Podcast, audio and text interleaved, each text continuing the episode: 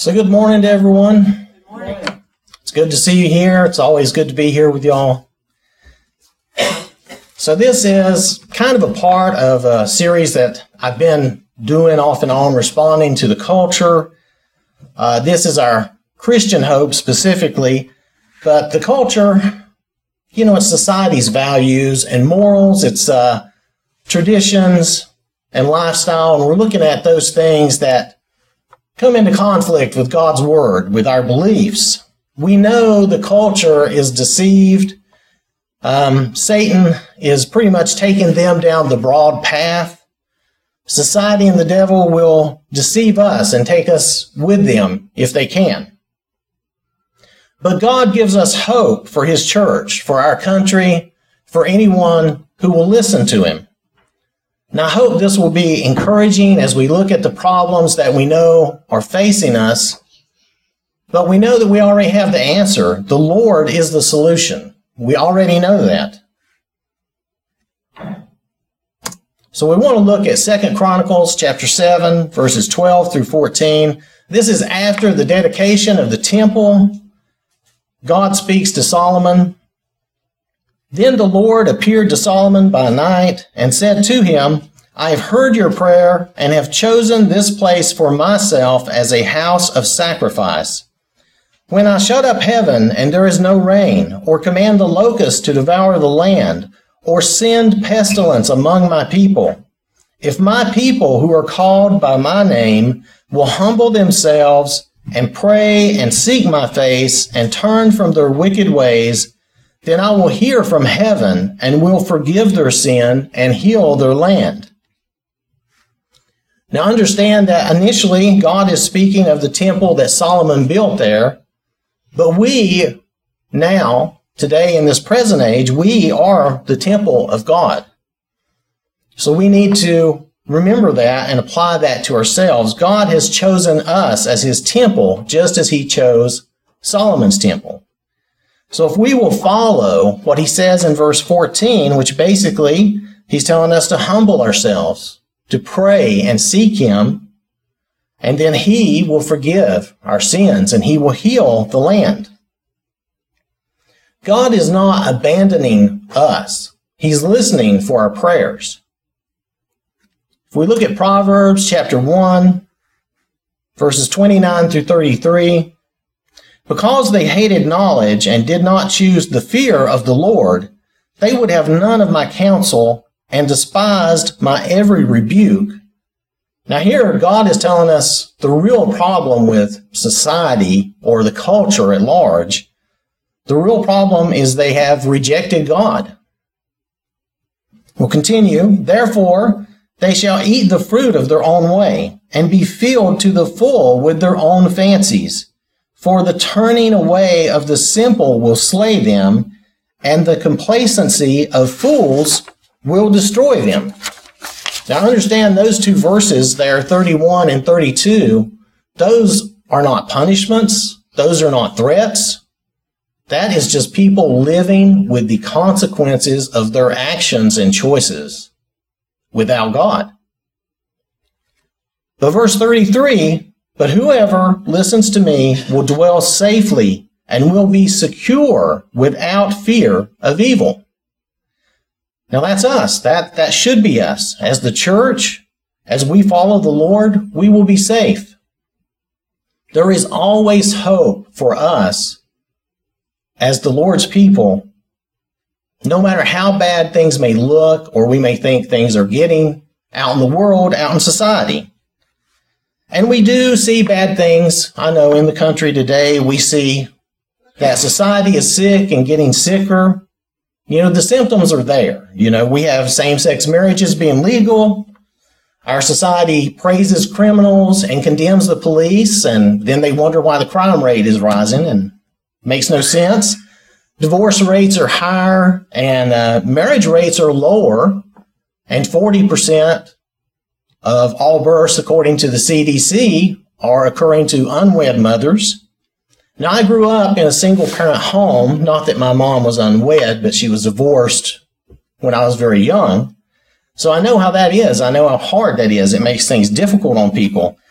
You know, I've been blessed to have God as my heavenly father, and I was blessed with a good mom. But it's a it's another symptom. It's a bad thing. The law protects the lives of animals more than babies. People murder the unborn and they call it choice. And other laws are passed or being passed to try to make it so that children can have sex change treatments. They're not even old enough to know what they're doing. People do not believe in God's word because it does not allow for their diversity. This, all these fictitious categories that they make up. Society spews profanity and pornography, and they call it freedom of expression. But these are just symptoms of the problem. They are not the problem. Remember, God told us the problem back in verses 29 and 30 people have rejected God. That's the problem. When they talk about root causes of things, which I kind of laugh about, um, that's the real problem. That's our biggest problem in this country. Don't get distracted by the symptoms. They are bad, but they are not the problem. One way our society rejects God is to try and change or eliminate our history. There are some that would have you believe that the founding fathers were not Christians or did not believe in God, or maybe they'll say that they're, they like to use this term, which I think is kind of weird. They say they're deists, like they could just worship anything. They might worship a tree or something. I don't know. But that's not true. That's, it's not at all. With only two exceptions, our founding fathers were Christians and believed in the God of the Bible. Now, those two exceptions, they were John Adams and Robert Paine, and they had kind of a Unitarian uni- Universalist belief, and they just believed that God would save everybody somehow. Now, we don't consider that very Christian, but it doesn't make them atheists either. So, anyway, don't let people who don't believe in God tell you that America was not founded in Christianity. You can hear from some of the founding fathers right here. I have some quotes. Ben Franklin, and yeah, I probably should have said Benjamin. I don't know him that well, but I, I put Ben Franklin. I have lived, sir, a long time, and the longer I live, the more convincing proofs I see of this truth that God governs in the affairs of men, and if a sparrow cannot fall to the ground without his notice, is it probable that an empire can rise without his aid?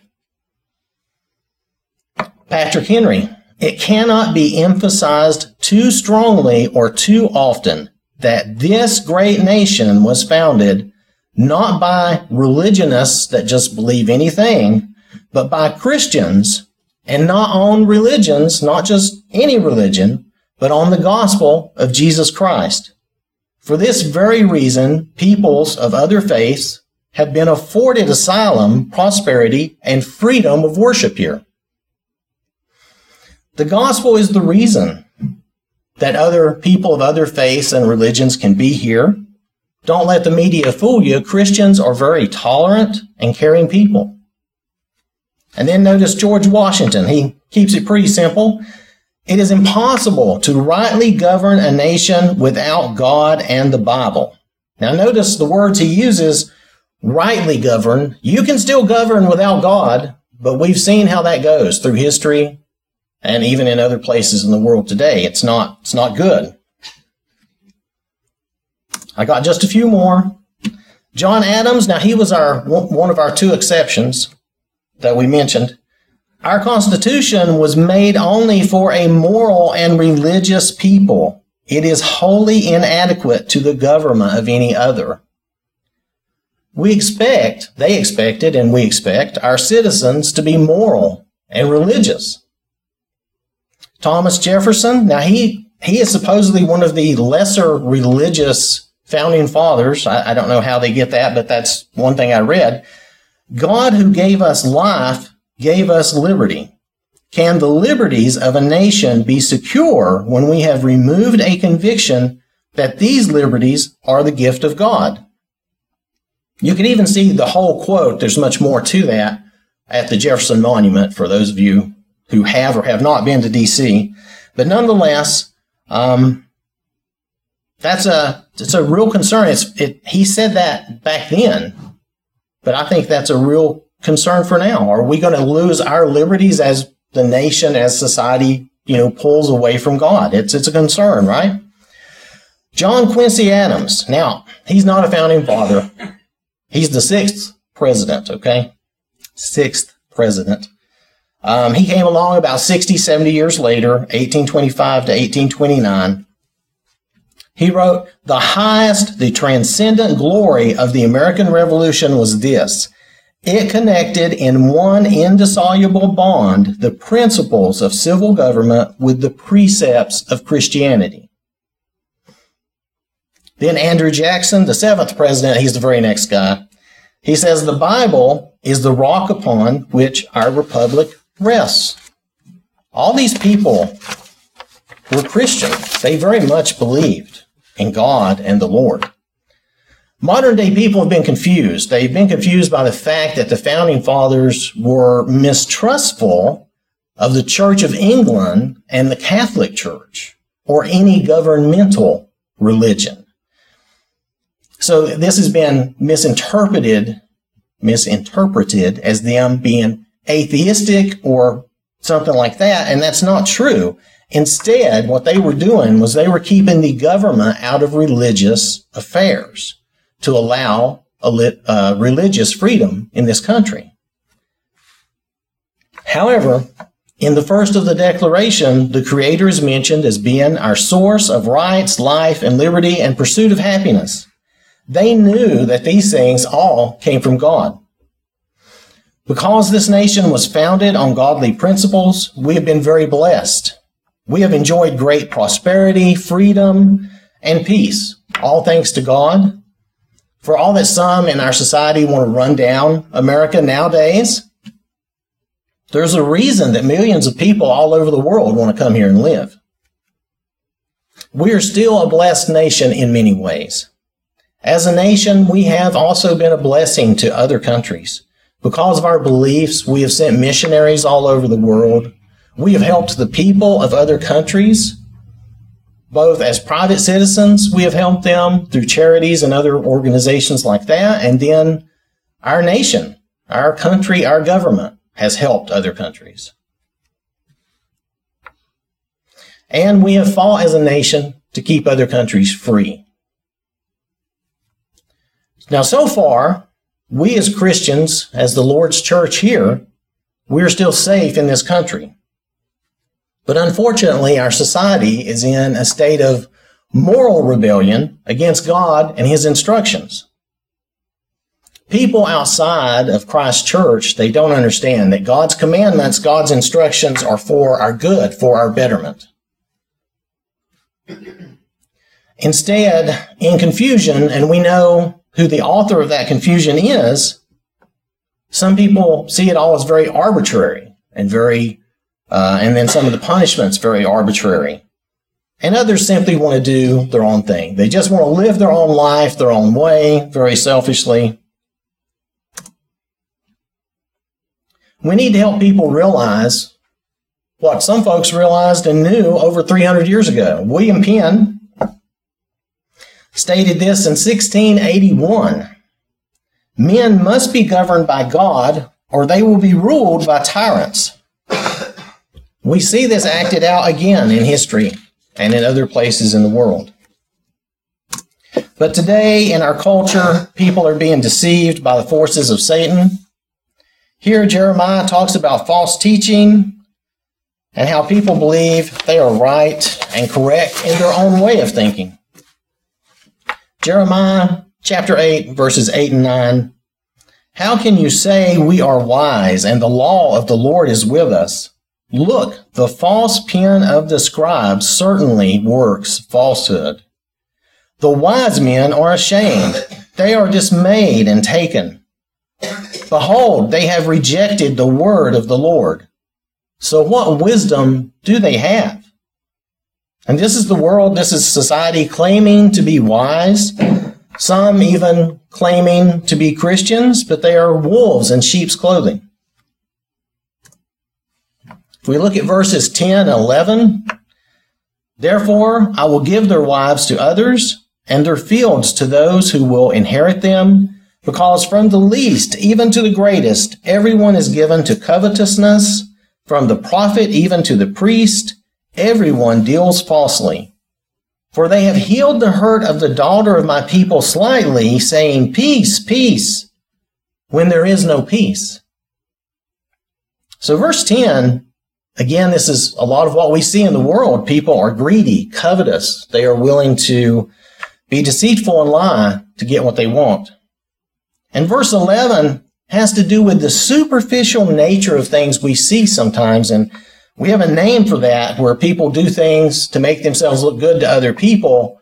And uh, a, a newer phrase for that lately has been what they call virtue signaling, where like you're all for saving the environment. You're all for saving animals. But then you turn around and you vote for the murder of babies. God is not deceived. That, that does not fool him at all. If we look at verse 12, were they ashamed when they had committed abomination? No, they were not at all ashamed, nor did they know how to blush. Therefore, they shall fall among those who fall. In the time of their punishment, they shall be cast down, says the Lord. And we notice that, we see that. People do not have any shame. They're proud of their shameful acts, the things that they should be ashamed of. Proverbs chapter 14, verse 34. Righteousness exalts a nation, but sin is a reproach to any people. The reproach means shame or disgrace. And our country is sometimes disgraced with some of the things that go on. But we still have righteousness in our nation too. We still have righteous people. We just need to change people's hearts and attitudes toward God. We need sincere repentance and worship because again, the Lord is the solution. Just like I was saying at the very beginning, we have the solution. We can't forget that. You know, the Greek word commonly translated as church in the New Testament actually means a group of people called together or called out for a purpose. And that word's used about a hundred times or so. Since we are all called together by God, we're all called as the body of Christ. What are we called out for? What is our purpose? We're called to do what is needed to save the lost, what is necessary to spread the gospel. So the responsibility of this, to change people's hearts and attitudes through the gospel, falls to us as Christians, as God's children. Now I know that responsibility is not what we asked for, but there's no one else who will do that. There's no one else who will do what needs to be done. The most important part of this work is for all of us to set the right example in our lives, something we mentioned even in our class this morning. In Romans chapter 12, Paul explains things that we should do to be setting that example, telling us how to live holy lives. We're not going to do the whole chapter, okay? I'm going to hit the highlights, but these are important things. Romans chapter 12, verse 2 and do not be conformed to this world, but be transformed by the renewing of your mind, that you may prove what is that good and acceptable and perfect will of God. So, do not be conformed to the world's ideas of acceptable behavior. That's not our example. The Lord is our example. Renew our minds with God's word and act according to that word. Verses 4 and 5. Same chapter. For as we have many members in one body, but all the members do not have the same function, so we, being many, are one, are, yeah, are one body in Christ. Thought I'd read that wrong. And individually members of one another. Realize that we're all different with different abilities, different skills, different functions in the body of Christ but all are just as important. We are all very important. None of us can go it alone. We're not meant to. Verse 9. Let love be without hypocrisy. Abhor what is evil. Cling to what is good. We are, we are to have genuine godly love for others. And that's, that's what is meant there. And we, you know, we have to ask ourselves, do we abhor evil? Do we hate it, despise it, detest it? Do we shun it and stay away from it? And on the other side, are we clinging to what is good or who is good sometimes? You know, to cling to good, that's to hold on. That's to grab a hold of something and hold on to it like for dear life. You're clinging on to it. Verses 14 through 16. Bless those who persecute you. Bless and do not curse. Rejoice with those who rejoice and weep with those who weep. Be of the same mind toward one another. Do not set your mind on high things, but associate with the humble. Do not be wise in your own opinion. Be a blessing to others regardless of how they are to us. Celebrate with people when they celebrate. The reason to add to their joy, add to their joy, make it better. And then weep with those who weep. The idea here is to be a comfort and to lessen their sorrow and pain. Live in harmony with one another. Now that's how uh, verse 16 is, tra- is rendered in some translations. And then remember, we don't want to be wise in our own opinion. We don't want to think too much of ourselves. Verses 17 and 18 repay no one evil for evil have regard for good things in the sight of all men. There are good things to have regard of that God has given us in this world, in this life. If it is possible, as much as depends on you, live peaceably with all men. So again, have this attitude of care and peace toward others. Verses 20 and 21. Therefore, if your enemy is hungry, feed him. If he is thirsty, give him a drink. For in so doing, you will heap coals of fire on his head. Do not overcome, do not be overcome by evil, but overcome evil with good. We should not consider the world our enemy, even if they consider us that. For that reason, if they decide to be an enemy, we should instead be a friend. We cannot change their minds if we act like they act. We cannot change their hearts if we act like they act. We have to act like the Lord. We must really live a life of faith and love and service because we have this responsibility to live holy lives, showing this example of Jesus. We must speak out against immorality and unjust laws. At the same time, we must be respectful to our leaders, even if we disagree with them or dislike them, which sometimes we do. It's life. We need to be a part of electing and supporting godly members. We need to really try to have an impact in that area. You know, politics do not matter. Our only politics, I should have brought my Bible up here so I could shake it. Um, politics is not what's important. Our only belief should be the Bible. That's what matters. Does the parties don't matter, the politics, none of that matters. Now I know it sounds like we have a lot to do and it's and it's hard to do all these things that are required of us that we need to do. Some will say that it is unrealistic and that society and the culture will be against us. Well, what did Jesus say about that? Matthew chapter 10 verses 34 through 36 do not think that I came to bring peace on earth. I did not come to bring peace, but a sword. For I have come to set a man against his father, a daughter against her mother, and a daughter in law against her mother in law, and a man's enemies will be those of his own household. So we should not be surprised. We've been told this is not going to be easy, but we can do this through the Lord. You know, most of all, we must share the gospel with others. We are called to save as many people as we can. That is Christ's ministry and what he gave to us to do as his body. So it is our ministry. And we must be the ones to represent God to the world in these times. And this means actions and prayer. And never forget prayer. Prayer is so powerful and so important. We need to pray for all these people we see that we know they're lost from their actions. We cannot hide our light. We must make sure that the love of God is seen through us in a humble way, not for our glory, but for the Lord's praise and honor.